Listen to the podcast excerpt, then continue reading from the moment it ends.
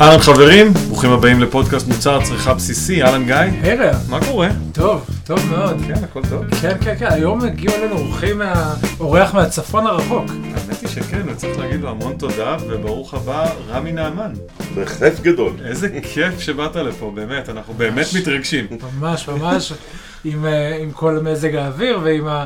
אה, אנחנו עדיין בחורף עכשיו. אה, אה, מה? במה אנחנו? אה, ישראלי, כן. דימוי חורף. החורף הישראלי הוא חמישה ימים, באמת, כאילו, היה לנו בסונומה חודש ימים, 31 יום, 24 שעות, 7 ימים בשבוע, גשם. עכשיו אני מבין למה אתה פה. בלי. זהו, עכשיו אני מוכן, הסתיים הזה, אני מוכן לחזור. כן, לא, תשמע, הקיץ שלנו יציב, מצד שני. כן, הוא מאוד יציב. קיץ. בארץ. אבל הקיץ הוא משעמם. עוד יום מגעיל ועוד יום מגעיל, אבל החורף הוא מעניין, החורף הוא מרתק, כן. החורף הוא בלתי צפוי. לגמרי, מסכים איתך. איפה היה לנו דצמבר בלי אף טיפת גשם, וינואר עם כמויות גשם מטורפות, ולך תדע למה זה כן. מסתדר בסופו של דבר. תשמע, כן, הוא לא משתגע. ל- לייננים, למי שעושה יין בישראל, זה יחסית אה, נעים בהקשר הזה ש- שאין לך גשם ביולי. אין לי גשם ביולי, אבל יכול להיות לי גשם בתחילת יוני. היו דברים מעולם. כן. ואז אתה כבר מאוחר מדי מכדי לרסס, אבל uh, אתה, בתוך הקיץ אתה אחרי פריחה, ואתה לא יודע מה לעשות. כן. היו גם דברים כאלו. האמת היא שלפני, אנחנו כבר אתה סטארט, חשפת איזה, אז אה, תספר קצת על עצמך, שכולנו נהיה באותו באותו הראש. אז שמי רמי נעמן, אני הבעלים של יקב נעמן, ואני יחסית חדש בגליל. באתי לפני 16 וחצי שנה מרמת השרון, עשיתי סוויץ' בחיים. אוקיי. אני במקצועי במה ותסריטאי קולנוע, זה מה שעשיתי כ-20 שנה. במקביל ניהלתי קצת חברות בתחום ההייטק, שלא ישעמם לי אחר הצהריים. אוקיי. ורעייתי בטינה היא אומנית, עוסקת בציור, פיסול, צילום ועיצוב אדריכלי. ויום אחד אמרנו, אולי לכם יש עוד משהו להציע, והתחלנו להביט סביב. נסענו פעם דרומה ופעם צפונה, וההגדרה הייתה בין גדרה למטולה, זו הגדרה די רחבה. אוקיי. ובאחד הימים הגענו לרמות נפתלי. ונעמדנו בנחלה שעמדה למכירה, שנמצאת על המצוק, מעל עמק החולה, מול החרמון, הגולן, הכל. פרוס לרגליך. אמרנו, אוקיי. לקח לנו שנייה וחצי, החלפנו מבט ואמרנו, זהו זה. וואו. ורכשנו שם נחלה שלא היה עליה כלום, למעט צריף עץ שבו התגוררנו שנתיים וחצי, בזמן שתכננו ובנינו את כל הקומפלקס, שהוא כולל בית וסטודיו לאמנות ושני צימרים ואת היקב. אבל. הדבר הראשון שעשינו, לפני הכל, היה לשתול את הכרם הביתי. היה שם שטח כזה, מראש היה לנו ברור שצריך לעשות איתו משהו, אז המחשבה הראשונה הייתה בריכת שחייה, אבל מי רוצה לאסוף עלים כל השנה? אמרתי, נעשה כרם. עכשיו, אנחנו עשינו קורס עניינים ראשון בעקב סורק במושב תל שחר לפני שעברנו לצפון. עדיין כחובבים. אני הייתי חבר בקבוצה שהייתה מתאספת כל סוף שבוע בסופר דרינק ברמת השרון אצל יואב יער, וטעמנו יינות, זה היה תחילת התקופה של, אני מדבר תחילת שנות ה-90, תחילת התקופה של עקבי הבוטיק, ופתאום הבינו שיש שם קבוצה שיודעת קצת להגיב, אה, אז הם היו מביאים אלינו את היינות לפני שהם יוצאים, כדי לקבל קצת פידבק ראשוני. יפה. אז התחלנו לנסוע קצת לבקר ביקבים. בקיצור, מכאן הדברים התגלגלו, וש... ושלחנו חבר לקורס ב... בסורק. הוא אמר, תשמעו, אני אלך, אבל בתנאי שאתם באים איתי. ככה מצאתי את עצמי בקורס ייננים הראשון, ואז אחרי שעברנו לצפון, ושתלתי את הכרם, פתחו בתל חי, קצת בהתערבות ולחץ שלי, את הקורס cellar master, קורס העיננים של אה, תל חי. אני בוגר המחזור הראשון שם. אז יאיר מרגלית, פרופסור יאיר הוא היה מרגלית, כן, כן, הוא הוביל. את, ה, את הקורס, אבל מה שמאוד הרשים אותי שם זה הבסיס המאוד חזק של המעבדות, של הכימיה והמיקרוביולוגיה, וכל אה, תורת הצומח ואנשי הגפן. שבאו מ, מ, מרחובות פעם בשבוע, זה בהחלט נתן לנו בסיס נהדר. מהמם. ו... אבל אה, ב-2004 היה לי בציר ראשון, מהכרם הביתי, קצת אסיפים מעמק קדש, שבטח עוד נדבר עליו בהמשך. מהמם. ומיד היה לי ברור שזה לא זה, זה כבר החיידק ניטע בי. ואני חשבתי שאני בא לגליל, שאני אלמד קולנוע בתל חי, אעשה סרט מדי פעם, אעשה קצת יין לביתי וחבריי. זה היה החזון. אבל uh, כשאתה פותח דלת, דברים קורים. לגמרי. ואז מתחביב זה הפך לעיסוק, מעיסוק זה הפך למקצוע. ושתלתי כרם גדול, שני קילומטר מאיתנו, בסעיף של עמק קדש שנקרא עמק המכנסיים, צמוד לשמורה של הר יחמור. ומ-2008 הגעתי לייצור המקסימלי, שזה כעשרת אלפים בקבוקים בשנה. אה, מדהים. ש- שתלתי שם הרכב בורדו, קבונה סובניו, קבונה פרנק, מרלו ופטיר ארדו, והיום אני עושה גם יינות זנים וגם בלנדים. עוד מעט תשמע אה. קצת יותר פרטים על זה. זה, כמות אה, קטנה בסופו של דבר, אה, יקב קטן, ש, שזה הכיוון, זאת אומרת, יקב שנשאר באזור עשרת אלפים בקבוקים בשנה, לא רוצה לגדול, כמו שהגשש אמרו, לא רוצה חצי פתח תקווה, רוצה להישאר בקוטן שלי ורוצה להישאר ברמת ייצור כזאת שאני יכול לשווק גם לבד. אוקיי. יפה. שאתה בעצם היום עושה שם את הכל, אתה מסוגל פיזית לעשות את הכל בעצמך, מרמת הכרם והיקב והשיווק. הוא לא מסוגל פיזית, הוא עושה את זה פיזית. לא, רגע, בואו בוא, בוא נחדד את העניין. ביום יום אני עובד לבד בכרם הביתי וביקב. כשצריך אה, עזרה אז אני מגייס אה, אנשים טובים שבאים לעזור לי, אם זה סטודנטים מתל חי או מאוהלו, אם זה אה, ילדים מהמושב כשזה עבודות פחות אני מקצועיות. יודע שיש גם כל מיני אנשים שהם חברים שאוהבים את היין ובאים לעזור אה, בכל לגמרי. מיני אה, רגעים חשובים, בצמתים. לגמרי, יש uh, ידידי היקב, היום יש לנו 3,500, למעלה מ-3,500 ידידי היקב, אנשים שבאים לבצור איתנו, אנשים שלפעמים אוקיי. מתגייסים לביקור. ממש משפחה כזאת, נכון? לגמרי. כאילו, ממש לגמרי. יש תחושה משפחתית. לגמרי. איזה יופי. אז uh, נכון שביום יום אני שם לבד, אבל כשצריך בוודאי שאני מגייס את העזרה. יפה, יפה, יפה. כל הכבוד. איש, אה, איש עבודה, אני, אני אגב הייתי ביקב שלו מספר פעמים, מאוד התרשמתי מהיינות. יש לך ממש פורטפוליו שלם של אה, המון, המון יינות בעיקרון. אנשים אומרים לי. שאני משוגע, עם כל כך הרבה, יש כזה קטן עושה כל כך הרבה עינות, אבל אני אומר זה הכיף שלי בחיים, מה אתם רוצים לקחת לי את זה? לגמרי. אז אה, יש גם יינות זנים וגם בלנדים. היינות הזנים נקראים שם הזן, בבלנדים אני השתוללתי, אז הם נקראים על שם להקות. Deep Purple, King Crimson, Pink Floyd, Black Velvet, Ten Years After, בקיצור, הרוק אנד רול אה, חי אצלי ביקב. כן, יש לך תשוקה למוזיקה, אתה מתחבר, זה. מחבר בין אחד אני לשני? גיטריסט, אה. וואו. ומוזיקה ב... אני היום רק מפריע לעגורים בעמק- החולה, אבל עדיין אני יושב מדי פעם עם הגיטרה, ו... אפשר היה למצוא אותך מנגן ביקב, לשבת איתך, לשתות ולשמוע מוזיקה? לשמוע מוזיקה כן, לנגן איתי לא, לנגן אני מנגן למעלה ב... אה. עד הוא היום, אמר עד... לי קודם שהוא מפריע לעגורים בעמק החולה, אז אה, יכול להיות כן, שבחרת לך מקצוע טוב יותר. יפה, מעניין. זה שילוב מעניין של מוזיקה ויין, קולנוע גם נכנס לתוך המשוואה כאן? אה, קצת פחות, כי זה שתי דיסציפלינות שדורשות התמסרות טוטאלית. אה, כשעשיתי קולנוע, עשיתי קולנוע ב-24 hours a day, וכשאני עושה יין, אני עושה יין 24 hours a day. כן. גם כשאני לא עובד פיזית, אז הראש חושב, אתה בתכנונים, ומה תעשה ואיך תעשה, ותמיד אני מחפש את החידוש הבא מבחינת הביטוי שלי והעשייה שלי.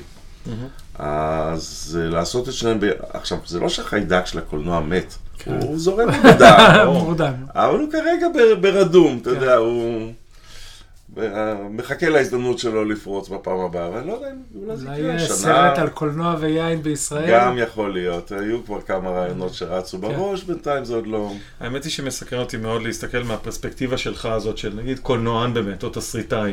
מה הסיפור, או מה ה vision, או מה בעצם ה location שאתה רואה שהוא ייחודי באזור אה, באמת רמות נפתלי, והאזור הזה של הגליל, שהוא שונה לדעתך מאזורים אחרים, או בארץ, או בכלל אפילו מתוך הנקודה הספציפית שלך החוצה לגליל.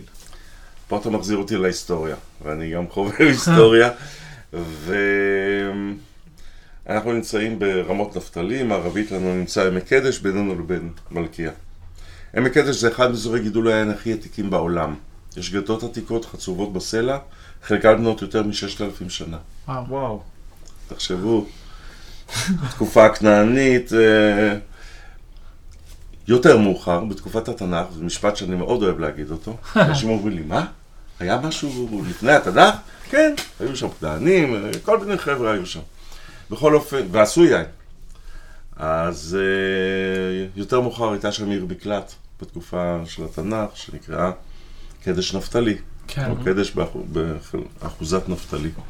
ואחת בארבעת ערי המקלט של ארץ ישראל המערבית, עיר די גדולה יחסית, ובחפירות שנעשו שם נמצאו מטבעות ובולות. בולות זה חותמות חרס, על כולם כתוב של קדש ואשכול הנביא. זאת אומרת, זה היה הסימבול של האזור הזה. אני אחזיר אתכם עוד שנייה אחת, שלב אחד אחורה. ייצור היין התחיל בעולם לפני 11,000 שנה באזור הקווקז. גיאורגיה, ארמניה, זה, שם יש עדויות ברורות לעשיית יין לפני 11,000 שנה. משם זה התפשט ל- לפרס, לטורקיה, לארץ ישראל ולקפריסין. ורק 2,500 עד 3,000 שנה אחר כך זה התחיל להתפרס לתוך אירופה. הרומאים. קודם היוונים והפיניקים. נכון. היוונים והפיניקים קדמו להם, הרומאים אחר כך העבירו, ועוד מעט נשמע סיפור על איזה זן שמקורו כנראה, לפי עדות הצרפתים בגליל, ועבר באמצעות הרומאים לצרפת. אה, בכל אופן, ההתפשטות הייתה מהאזור הזה לארצות החוף בים התיכון, ומשם אחר כך יותר לתוך הארץ, לאזור גרמניה, אוסטריה וכולי. אבל אם מדברים על ערש עשיית היין התרבותית, אנחנו חלק מה, מהבסיס של העולמי של עשיית יין. ועכשיו אה, חוזרים חזרה ומפריחים חזרה את הגליל והגולן, את כל ישראל, אה, ורק אה, רק אצלכם שם יש אה, אה, ארבעה יקבים ביישוב? כן, אבל זה, זה הרבה יותר גדול מזה, אם אתה מסתכל על עמק קדש שדיברנו בו. אז אה, אם אנחנו קופצים עוד, אלפ... מה... תקופת התנ"ך עוד אלפיים שנה, כשעמדו להקים את עקבי רמת הגולן, חיפשו כרם שיהיה כרם הדגל שלהם, מצאו אותו אצלנו, בכרם המשותף של רמות נפתלי של כן. המושב. כן, זה לא הרבה יודעים ש... בזכות הכרם הזה, קודם כל אנחנו שותפים בעקבי רמת הגולן, יחד עם שבעה קיבוצים ומושבים מהרמה. מה שהם קצת פחות אוהבים להודות, זה שכל השנים את היין הכי טוב, בסיסו היה ב... קצרין. בעמק קדש, כן, הקצרין, הירדן קברני סוביניון, הרום בשנים האחרונות של זלמה, הכל מהכרם של רמות נפתלי. מהגליל. בעקבות זה, כן, לגמרי גליל. כן? אה, חשפנו פה... כן, כן. כן, כן, כולל, דרך אגב, נתתי לא מזמן את ההרצאה הזאת לכל עובדי המעבדה של עקבי רמת הגולן, אמרו לי, וואלה, נכון. ועכשיו, ראה את זה אדון אבי פלדשטיין, שעבד אז בסגל, ואמר, אני גם רוצה את האיכות הזאת, אה, ושתל יחד עם מושב דישון, ממש צמוד לחלקה הוותיקה של רמות נפתלי, שתל כרם. אה, שהפך להיות כרם הדגל שלהם, הבלתי מסונן הקלאסי שלו, סגל. בא משם. כן. גם זה וגם הרכסים דישון. כן. נכון. ראו את זה כרמל, אמרו מה, אנחנו נישאר מאחור. שתלו אה, המון דונמים של כרמים, היום יש 5,500 דונם של כרמים בעמק קדש. לעלמה, נכון? כל... אה, זה החלקות, עמק קדש, אמנם הוא כולו אמבטיה אחת לא ענקית, אבל הוא מחולק לכל יישובי ההר. כל המושבים שיושבים על ההר, יש להם חלקות בתוך עמק קדש, כי לא היה להם מספיק שטחים אצלם. אז אביבים, ודובב, ועלמה, וזרעית, ושתולה, ונטועה, לכולם יש שטחים בתוך עמק קדש. לא שהם איבדו אותם אי פעם. מקסימום שתלו שם זיתים ושכחו את זה, כי זה היה להם רחוק, הם לא רצו לבוא עד עמק קדש לאבד. כן, לכן השטחים האלו אה, ננטעו כקרמים. מטורף. אתה מבין מה זה? מדהים, מדהים, מדהים. זה כאילו אזור אחד כאילו קטן, אבל תראה כמה יקבים וכמה... אנחנו, שהוא דיבר על זה, שזה באמת מסקרן, אני זוכר שהיה איזה אירוע של ארבעת היקבים אה, אה, שלכם, שזה באמת, שגם פה אגב, אה, זה, אני מרים לך להנחתה לעניין אה, תיירות יין, או עולם הזה שבעיניי הוא מאוד נפתח שם באזור... אה, אמרת גם צימרים. אז כן, יש 140 יחידות אירוח במושב שלנו, אבל אם נחזור רגע לנושא היין, אה. אני, אני אמשיך לתיירות, מבטיח לכם. לא, אבל אה, תראו, 5,500 דונם של כרמים זה המון, וכולם עושים משם את הפרימיום שלהם. זה לא הולך להסדרות נמוכות, אלא... והכל ענבים אדומים, כמעט הכל ענבים אדומים, כי זה כל כך משתלם לחקלאים, לפעמים מקבלים פי שלוש מאשר, על קילו ענבים מאשר באזורים אחרים. וואו. אז זה קודם כל, למה, למה שותלים שם עוד ועוד אדומים? אגב, יש בסך הכל דונם וחצי של לבנים, באמת? כן? יוסי בן ברק מיקב שלוש גפנים, חברי הטוב.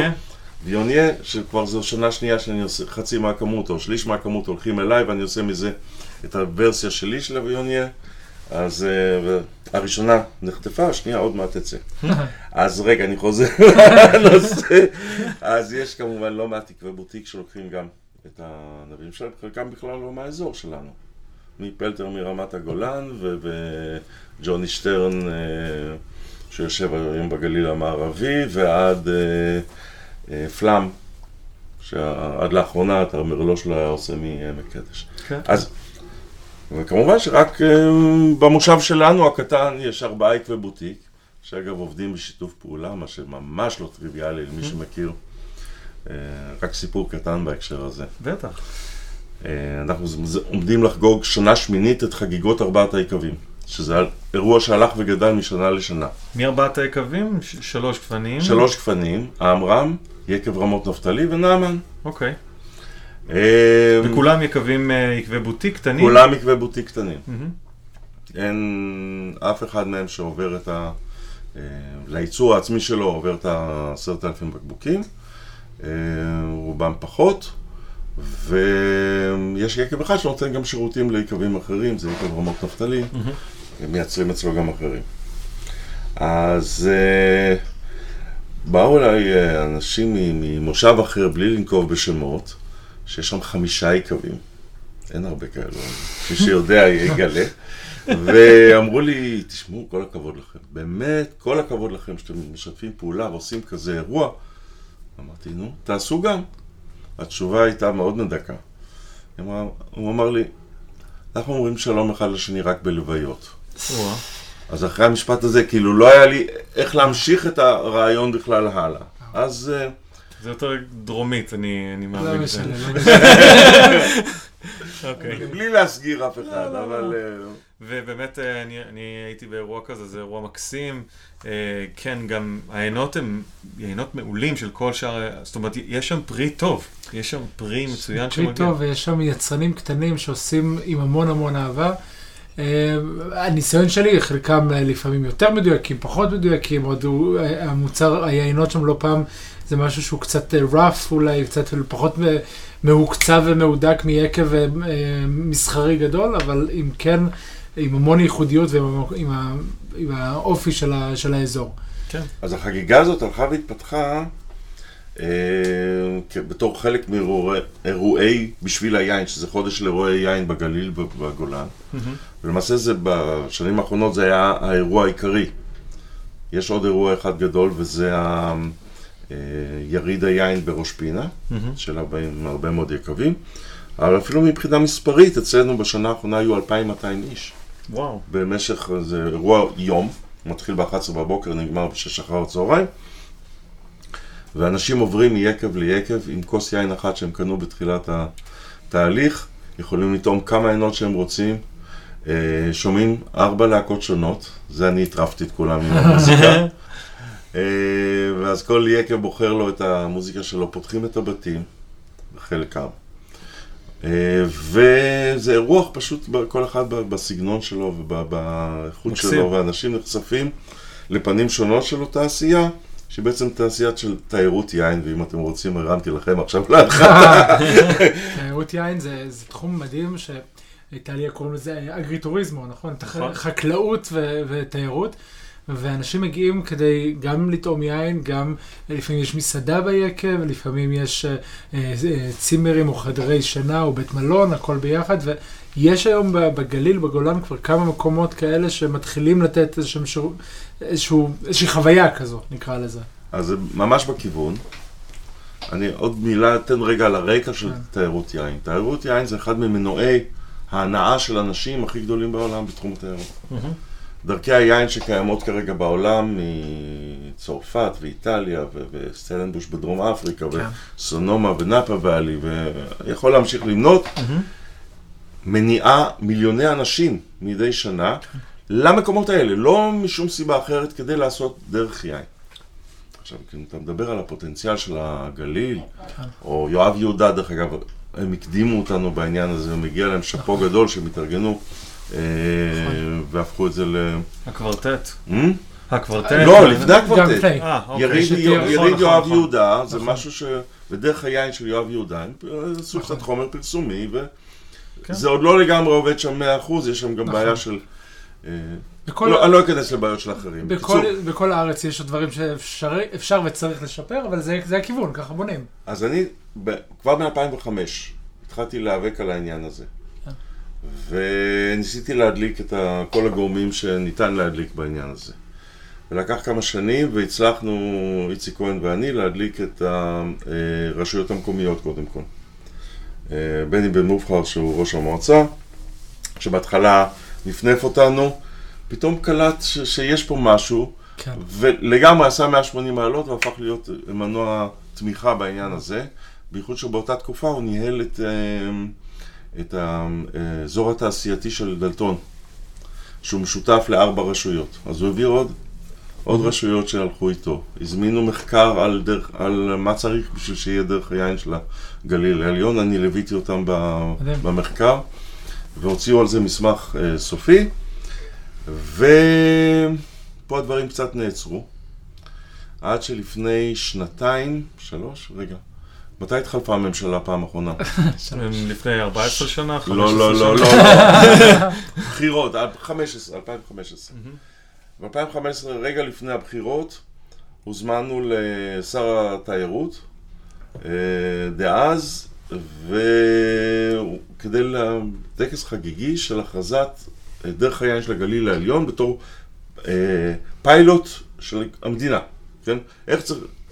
ולהסתמך על המחקר שנעשה ועל העבודה שנעשתה על ידינו. ו... ואז הוא התחלפה הממשלה, הוא כבר לא... כן. זה היה לנדאו, היה אז אה, שר התיירות, ועכשיו יש יריב לוין.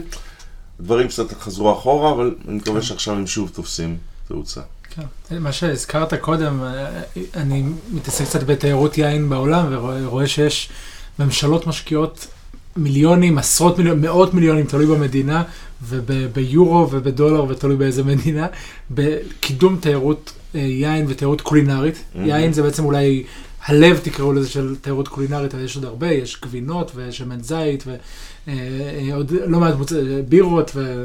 והגליל מתברך בהכל, זה הקטע. מדהים, מדהים, מדהים, וזה גם מביא אה, תיירות שהיא תיירות איכותית, תיירות של אנשים שבאים כדי ליהנות. עם כל הכבוד, לצורך העניין, תיירות נכנסת לישראל של, אה, של צליינים שמגיעים לארץ.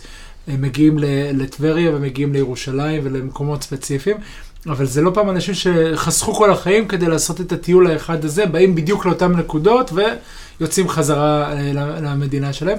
תיירות קולינרית, והעולם מבין את זה, זה אנשים שבאים, אז הם גם ילכו למסעדה טובה, הם גם ילכו לבית מלון אה, נחמד, הם גם אה, אה, יקנו באיזושהי חנות מקומית, הם, זה, זה משהו שמפריח את כל האזור, ומה שהזכרת קודם, אה, יצא לי להיות בכנס תיירות בצרפת, כנס תיירות יין, שכל העניין שלו זה תיירות יין. ומדהים מה, ש, מה שנעשה שם, וההתייחסות הרצינית שלהם. אני אהיה אה, בהונגריה בכנס תיירות יין, סביר להניח שיהיה מאוד מרשים, הייתי באיטליה, בדרום איטליה. המדינות משקיעות בזה המון, וזה משהו שגם אה, מתחבר לי עכשיו לקולנוע קצת, כי ב-15 שנים האחרונות סרטי יין ותיירות יין שמגיעים למסך המרכזי. להוליווד, זה, זה משהו שהולך ותופס.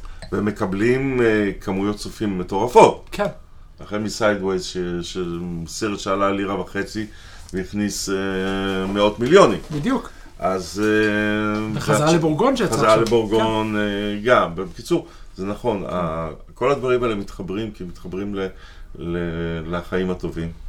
הם מתחברים לאיכות החיים שאנחנו כולנו היינו רוצים, כן. ושנהיה עסוקים תמיד באוכל טוב ויין טוב ולא בשטויות של הפוליטיקאים. הלוואי ולחיים, ואני זורק לך פה כאן אה, משהו שאני הייתי אשמח לעזור במה שאני אוכל. אה, אה, חלק מהמיתוג והבנייה של תיירות יין בישראל זה גם לייצר את התשתית, אבל גם את השיווק. ואני חושב שטכניקה שיכולה להיות מדהימה לעשות את זה, זה לייצר איזשהו סרט. יין בישראל. אולי זה. יהיה בשביל לחתום. את ה...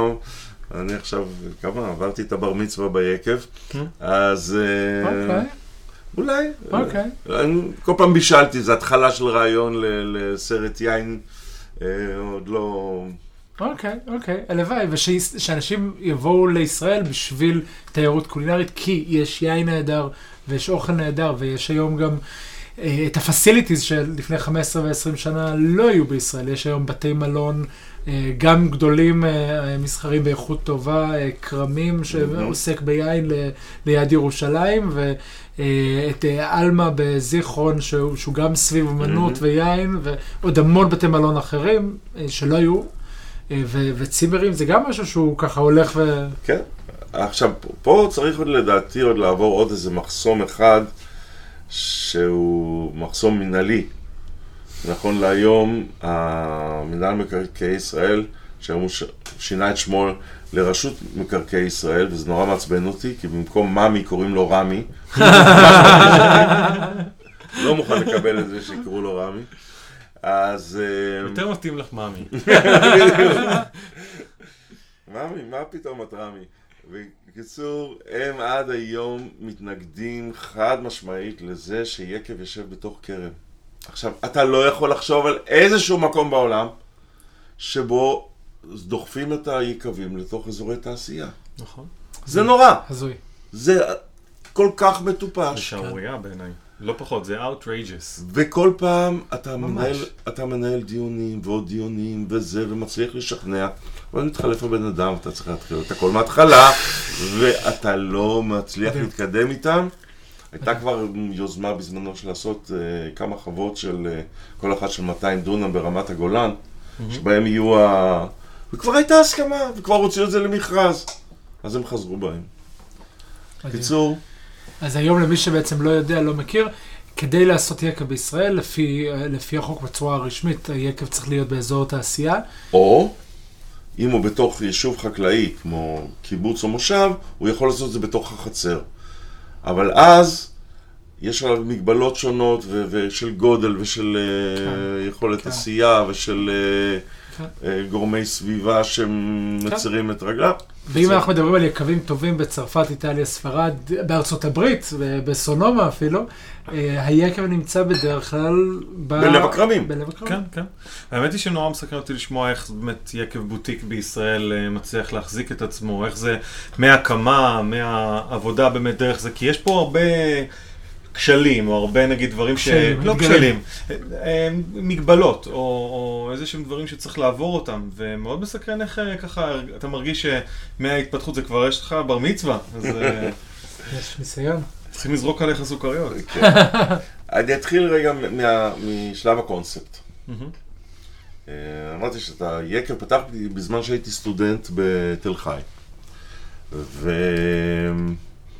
והיה איזה קונסנזוס באותה תקופה שיקב בוטיק צריך להיות מינימום 20 עד 40 אלף בקבוקים בשנה כדי לעבור את ה-break even. ואני אמרתי, סליחה, זה לא מסתדר לי עם ההיגיון שלי וזה לא מסתדר לי עם המספרים. אמרו לי, איך זה יכול להיות? אמרתי, תראו, כשאתה נגיד 30 אלף בקבוקים, אתה קטן מדי מכדי להחזיק מערך שיווק שלך, נכון. וגדול מדי מכדי לעשות הכל לבד. אז אתה תקוע באמצע. ואמרתי, אני, אני חושב שיקב בוטיק קטן צריך לייצר את הכמות שהוא מסוגל למכור בעצמו.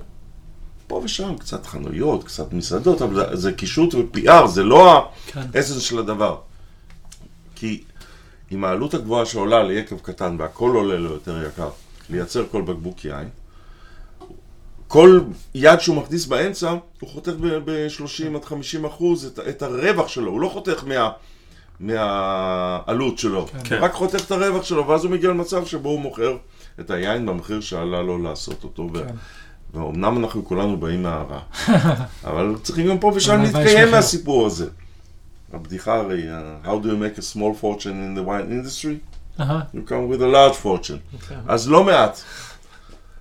עזרו לפורצ'ן שלהם להצטמצם בעזרת אה, יקב. אבל זה כן ניתן, בתנאי שאתה באמת מסוגל למכור את מה שאתה מייצר מהיקב. כשאתה מדבר על למכור ישירות, אה, direct to consumer, מה שאתה אומר. נכון. וריאה סיפר לנו בפעמים קודמות שהם מייצרים היום 80 אלף בקבוקים בשנה אצלם ביקב, ו- וכבר צריכים למכור את כל ה-80 אלף במכירה עתידית אפילו, כן. ל- זה, ללקוחות. זה סוד שאני עוד מנסה לפצח אותו. אבל אני יודע את, הס- אני יודע את, ה- את המפרט שלו, כן. אבל פה אנחנו עוד לא, לא נמצאים במקום שאפשר אני לעבור חושב את השלב הזה. שהנושא שהיה מקודם, שנוגע לתרבות יין, וכתוצאה מכך התיירות יין, כן. הוא הסוד. הסוד הוא שאנשים מגיעים ומתחייבים אליך, כי הם היו אצלך ביקב, הם ראו את, הכרמי, את הכרמים, הם ראו את העיניים, הם דיברו איתו, הם עברו את החוויה האולטימטיבית שבה באמת מכירים אותך ומכירים את הסיפור שלך, וכמו שאמרת, מתחברים כמשפחה. האנשים האלה כבר חלק מהחבורה פה, זה לא... הם לא נפרדים. ואז כשיש את הדבר הזה, אה, אני חושב שאז נוצר החיבור הזה שיכול לייצר את המתכון לבנייה של מותג שיכול להחזיק את עצמו בעזרת לקוחות שקונים את היין עוד לפני שהוא נוצר. כן, אתה מכיר את זה יותר טוב ממני, אבל אה, אה, יש פה שני אלמנטים שלדעתי אנחנו עוד לא פיצחנו אותם, איך לעבוד פה עם הקהל הישראלי. מהמם, אחד זה הנושא של ה clubs, מהמם, המועדונים. ארה"ב מאוד רגילים לעבוד כל הזמן במסגרת של מועדונים. כל... אה, כן. וכל אחד מהיקבים האלו, שאתה אומר, מוכר היום את העניין שלו, קודם כל, יש לו club, שזה, שבאמת שמחויב לרכישת איקס כן, כן, בקבוקים נכון. בשנה. נכון. נכון. מה שאנחנו עוד לא, עוד לא שם, כי אתה אומר לישראלי, תקנה, תקנה קנייה עיוורת, כן. הוא, הוא הוא לא בבעיה. רוצה לצאת פראייר. הוא בבעיה, הוא אומר, "אה, עכשיו התחילו לעבוד עליי, שימו לי משהו שאני לא רוצה, אני רוצה לראות בעיניים ולבחור בעצמי. נכון. אחד. הדבר השני זה הנושא של עבודה באינטרנט. נכון.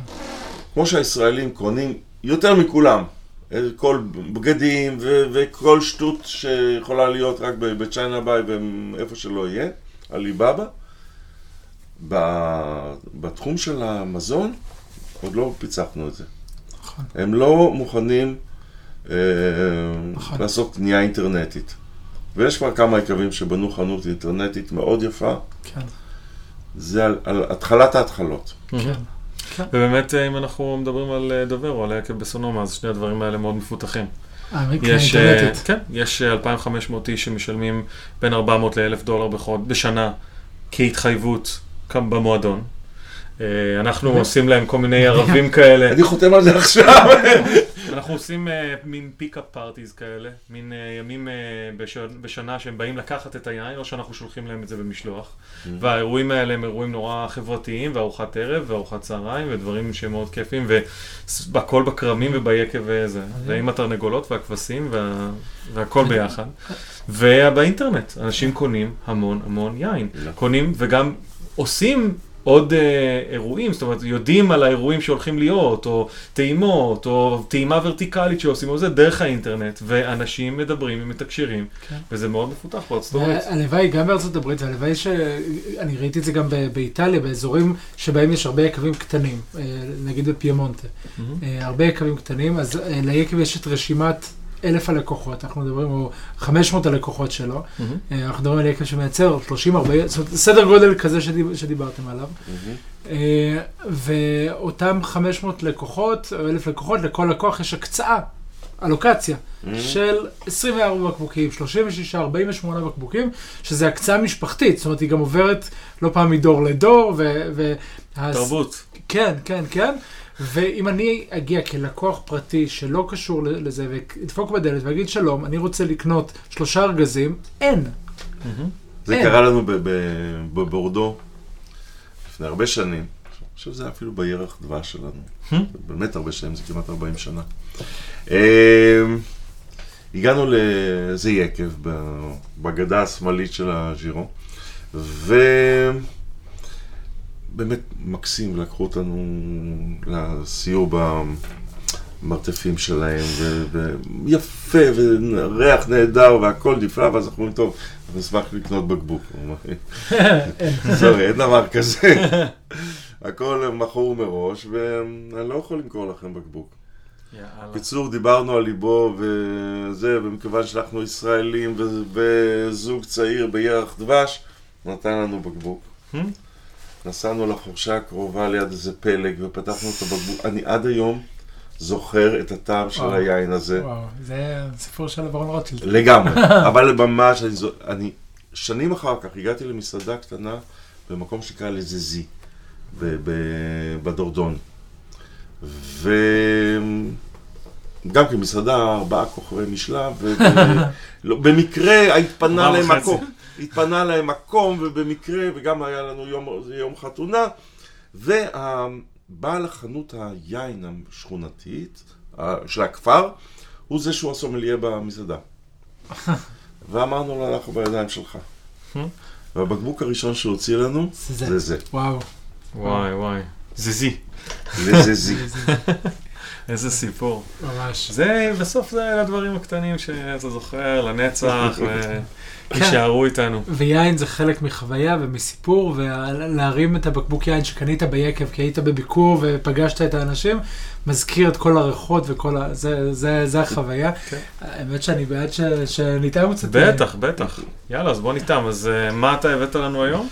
אוקיי, אז הבאתי לכם את הינוקה. אוקיי. את ה... בל- היין החדש, הבלנד החדש שעשיתי לכבוד העשור ליקב, ב-2013 היה בציר עשירי, פה אתם תטעמו עכשיו את ה-2014.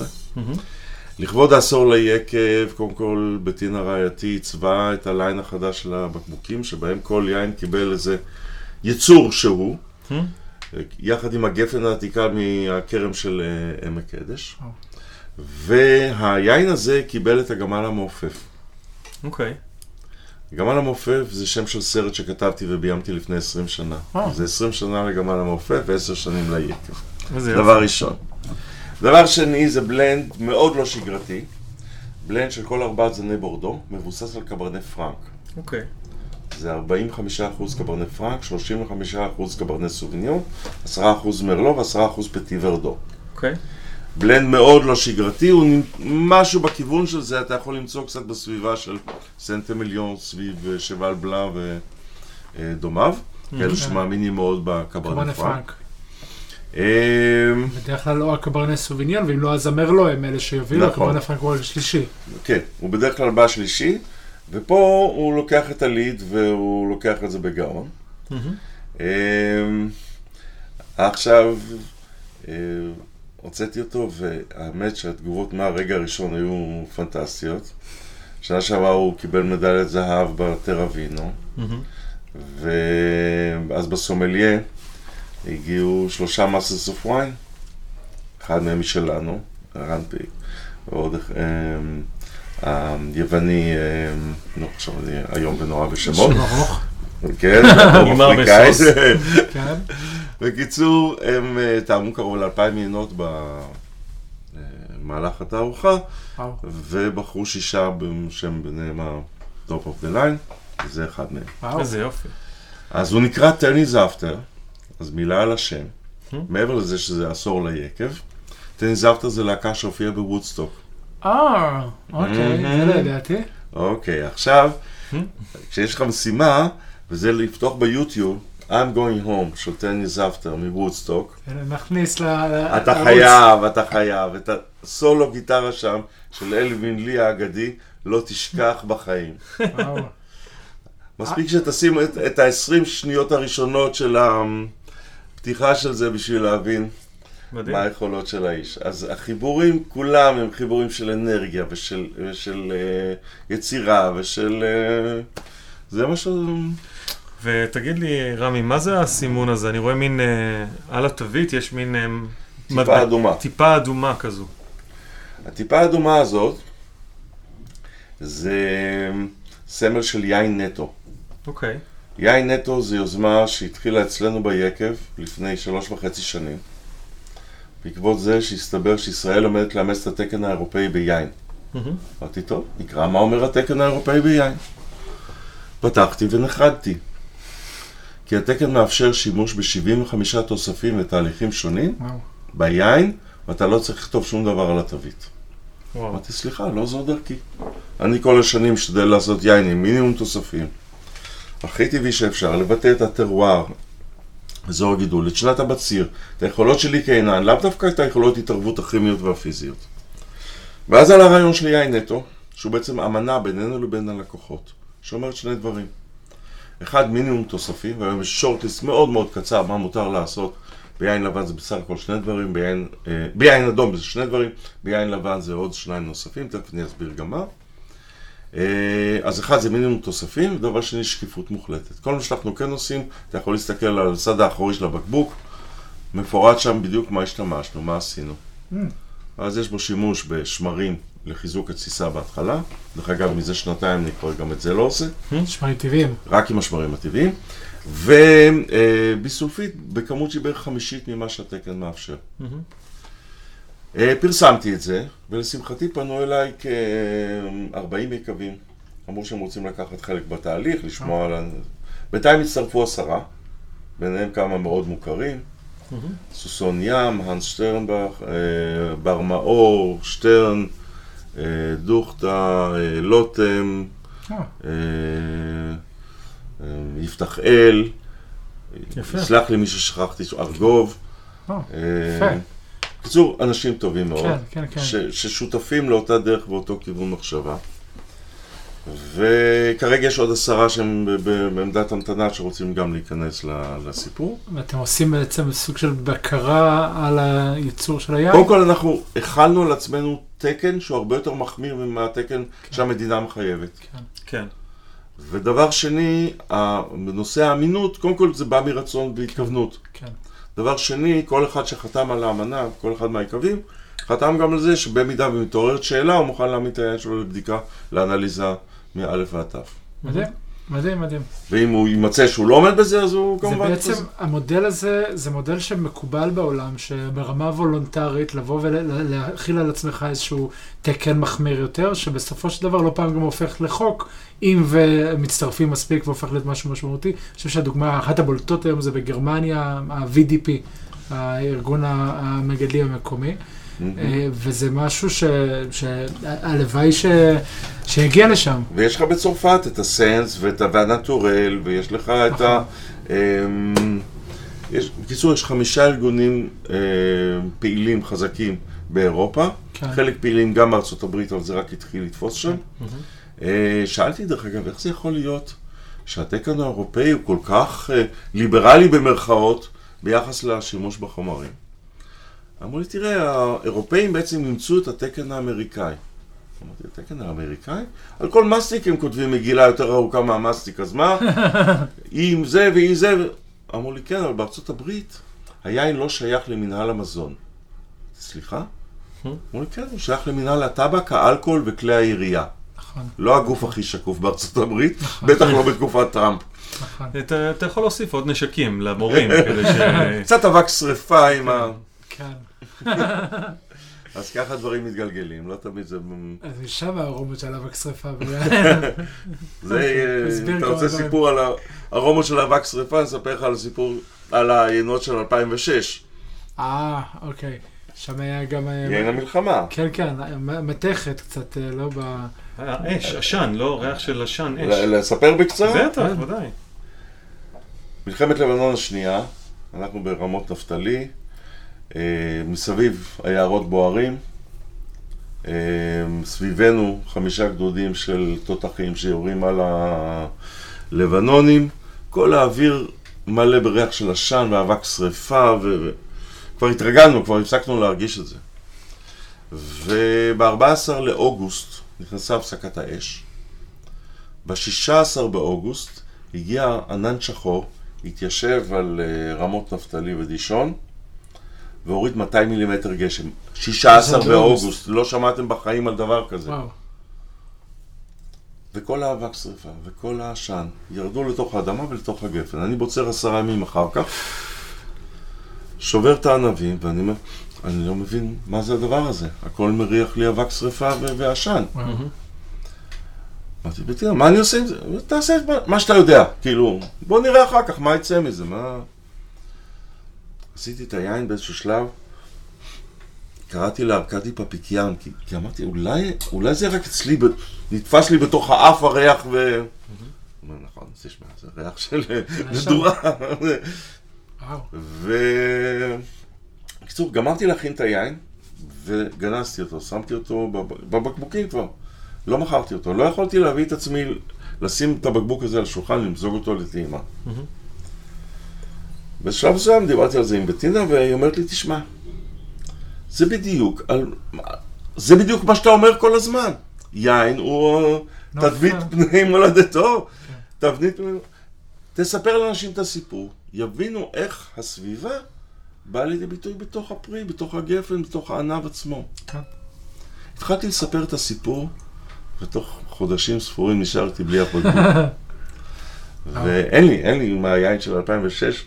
וואו. אתמול שלח לי זוג שקנה את היין הזה לפני הרבה שנים, ואתמול הם חגגו שמונה שנות נישואים. נו, תכף אני אראה לך בטלפון. שלחו לי תמונה של הבקבוק, אמרתי, תשמעו, קודם כל אני שמח שעוד יש לכם כזה דבר. דבר שני, אצלי יש רק באמת עוד בקבוקים ספורים בארכיון וזהו. מדהים. אז אה, מדהים, תודה רבה. בכיף גדול. ממש, חיים. פה כן. אין, פה אין אבק כן. שרפה, אבל כן. תגידו לי מה אתם מה מרגישים. שכן יש כאן זה יין מאוד מאוד עשיר, מאוד סמיך, אה, צבע בורדו כהה, אה, וגם רואים ככה שוב על, ה, על הכוס את, ה, מהמם. את הרגליים, את הדמעות, היין אה, מלא ועשיר. באף המון תבלינים, פרי בשל, פירות אדומים וסגולים גם בשלים, כן. אוכמניות גם קצת, פירות יער קצת. כן, כן, ואני חושב שמעל כל זה יש איזשהו אה, טיבול, איזשהו קצת אה, מסקיות, איזשהו אה, סוג של אה, אה, טיפה טיפה תחב, משהו שככה, Hmm. טיפה אדמה, טיפה אדמה רטובה, איזשהו משהו כן. קצת אה, נקרא- חייתי. נקרא לזה רצפת יער בתחושה שלי. אוקיי, אוקיי. כן, כן, כן. הפרי פה מאוד בשל, יש כאן אה, אה, פירות אה, שחורים, בשלים, אה, מהמם. עוצמתי. יש פה גם קצת baking spices, כל מיני allspices, כן. גם כן, קצת אה, פפריקה. כן, לגמרי, לגמרי קצת תבלין, טיפה אפילו פלפל שחור, טיפה פלפל כן. לבן, משהו טיפה חריף, אה, כיף. לטעום, יאללה, לטעום. אה, יש כאן אה, אה, יין, שוב, גם בפה, כמו במראה וכמו באף, יין עשיר, גדול, עם הרבה עוצמה, עם הרבה טעם. טיפה טיפה מתיקות בהתחלה כשאנחנו טועים, אבל מיד מתיישב על הלשון, גם מעבר לחמיצות, אני חושב שהטנינים כאן זה משהו כן. שמאוד מורגש על הלשון, אני מרגיש אותם עד עכשיו. כן. אה, וזה יין ש, שצריך אולי לפתוח עוד שעתיים שלוש לפני שפתחנו אותו אה, היום, ולתת לו עוד טיפה ככה אה, לה- להגיע לשיא שלו. בסופו של דבר, טנינים זה מצד אחד חומר בריא מאוד שיש ביין, מצד שני זה קצת נוגדי חמצון, זה קצת משהו שהוא בוסרי אולי ביין, ולפעמים צריך טיפה לזרז את ה... תקראו לזה את ההבשלה של היין, או לשים את הבקבוק הזה בצד לעוד כמה שנים ולשתות אותו 10 years after. כן, אני אגיד כמה דברים ברשותכם. בטח. אחד זה שבאמת זה הינוקה בין העיינות שלי. אם אתה בא היום אליי ליקב, רוב העיינות שפתוחים על הדלפק זה 2011-2012. זאת אומרת, הוא הכי צעיר מאלה שפתוחים אצלי כרגע על הדלפק. אה, טוב, צריך לקחת בחשבון גם שהתחלתי לעשות אותו רק ב-2013, ו-2013 הולך להיגמר לי, אז אני פותח עכשיו את ה-2014.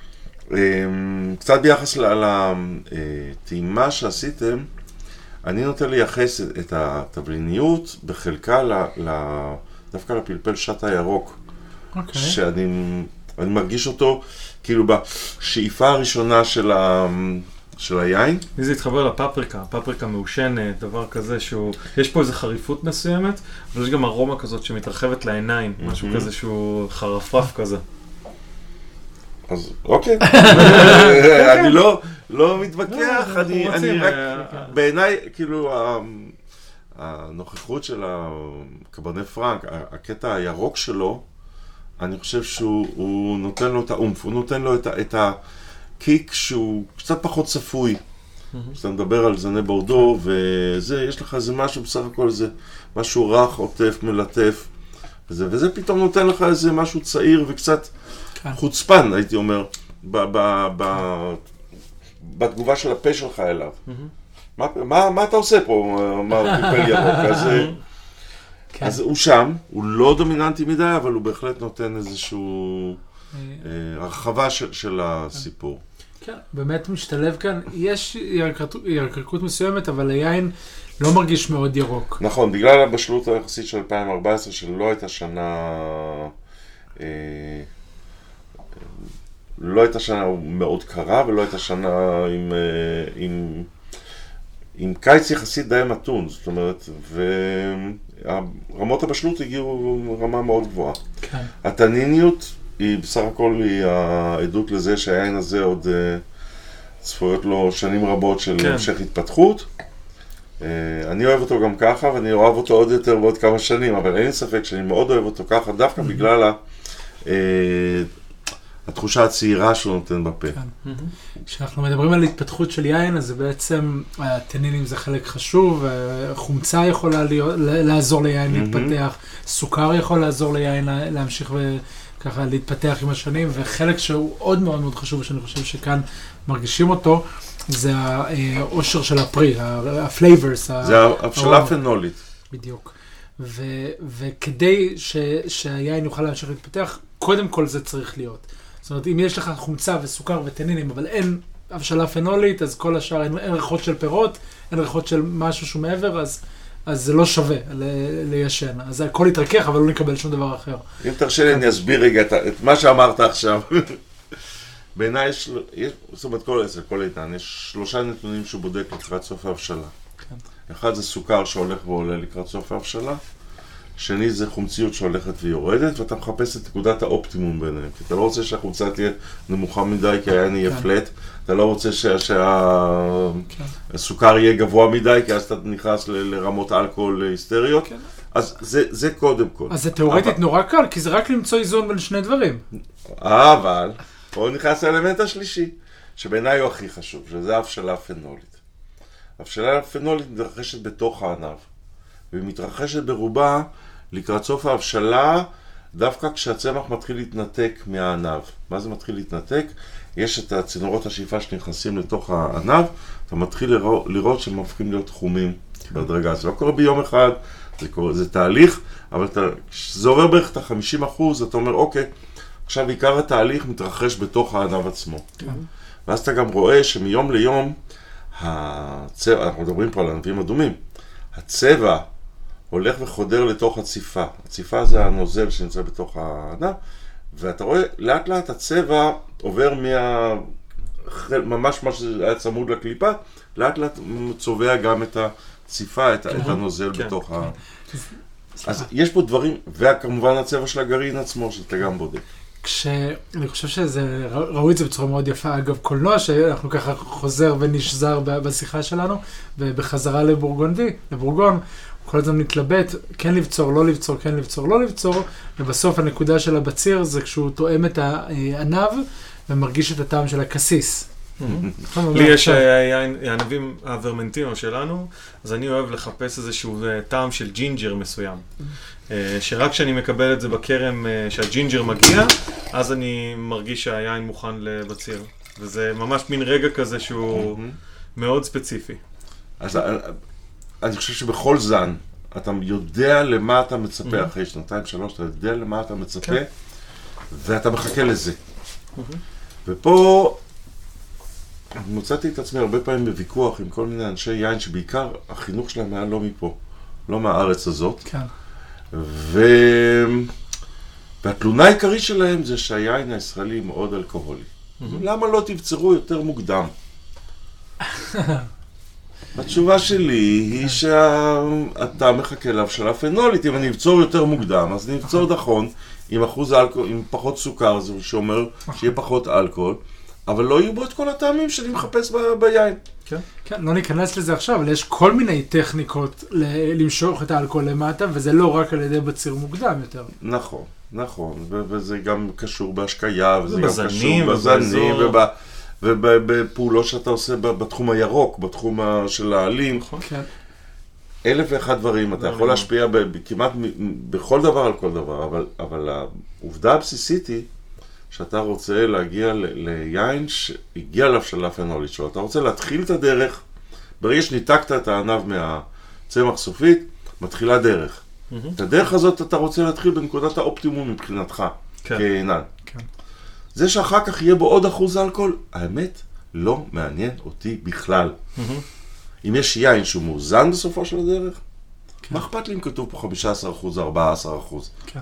ואנשים, מה שהם עושים הרבה פעמים, אני לא יודע, זה, קיבלו מין חינוך שכזה, סובבים קודם כל את הבקבוק, קוראים את אחוז האלכוהול ואומרים, מה, 15 אחוז. אני חושב שהדבר היחידי שאי אפשר להגזים בו זה איזון. והשאלה פה זה, ה-15% האלה זה איפה זה פוגש אותך, איפה זה פוגש את היין ואיך זה משתלב.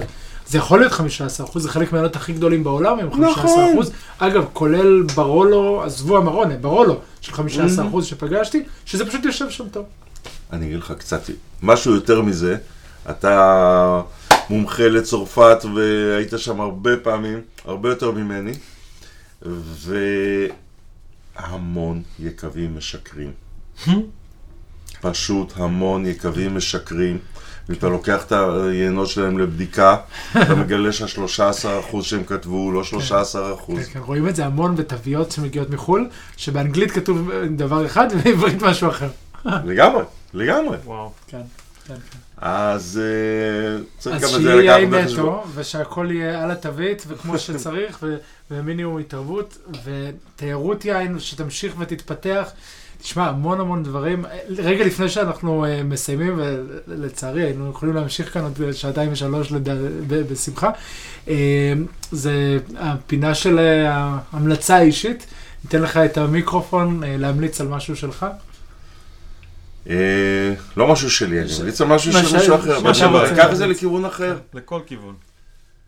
ואני אמליץ על אה, מוצר מתוק, אה, על מרציפן. אה, אוקיי.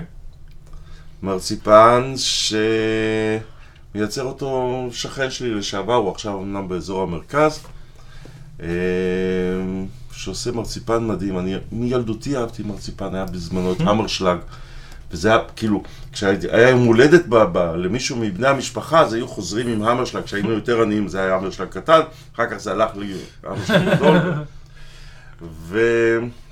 והרבה שנים כמעט כבר לא טעמתי המרשלג, אה, לא טעמתי מרציפן.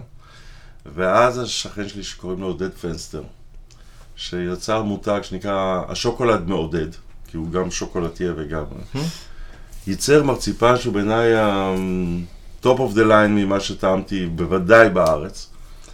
ונורא כיף לי לפרגן לשכן שהוא גם uh, עושה מוצר ייחודי, טבעי ככל הניתן ומוקפד מאוד. ו... זה כיף. אז אנחנו נפרסם אותו אה, גם כן בעמוד הפייסבוק שלנו, ואנחנו אה, נודה לכם על ההאזנה. אה, נפנה אתכם שוב פעם לעמוד הפייסבוק שלנו, פורום יין, מוצר צריכה בסיסי. שם אנחנו כמובן, רמי כבר שם, והוא מחכה לשאלות מכם ולדיון בנושא, גם הפרק וגם דברים נוספים שמתחשק לכם או מסקרן אתכם לשאול. כמובן, היין שטעמנו היום ועינות הבאים שנטעם ימשיכו להיות בקבוצה. אה, תודה רבה רבה רמי, היה. תענוג גדול. תודה לכם, התענוג היה כולו שלי. באמת, היה כיף גדול, והאמת. שלא שמתי לב שעברה שעה. גם אנחנו לא. ממש לא. תודה רבה גיא, תודה רבה, רע. וצ'או צ'או, יום ביי טוב. ביי. צ'או.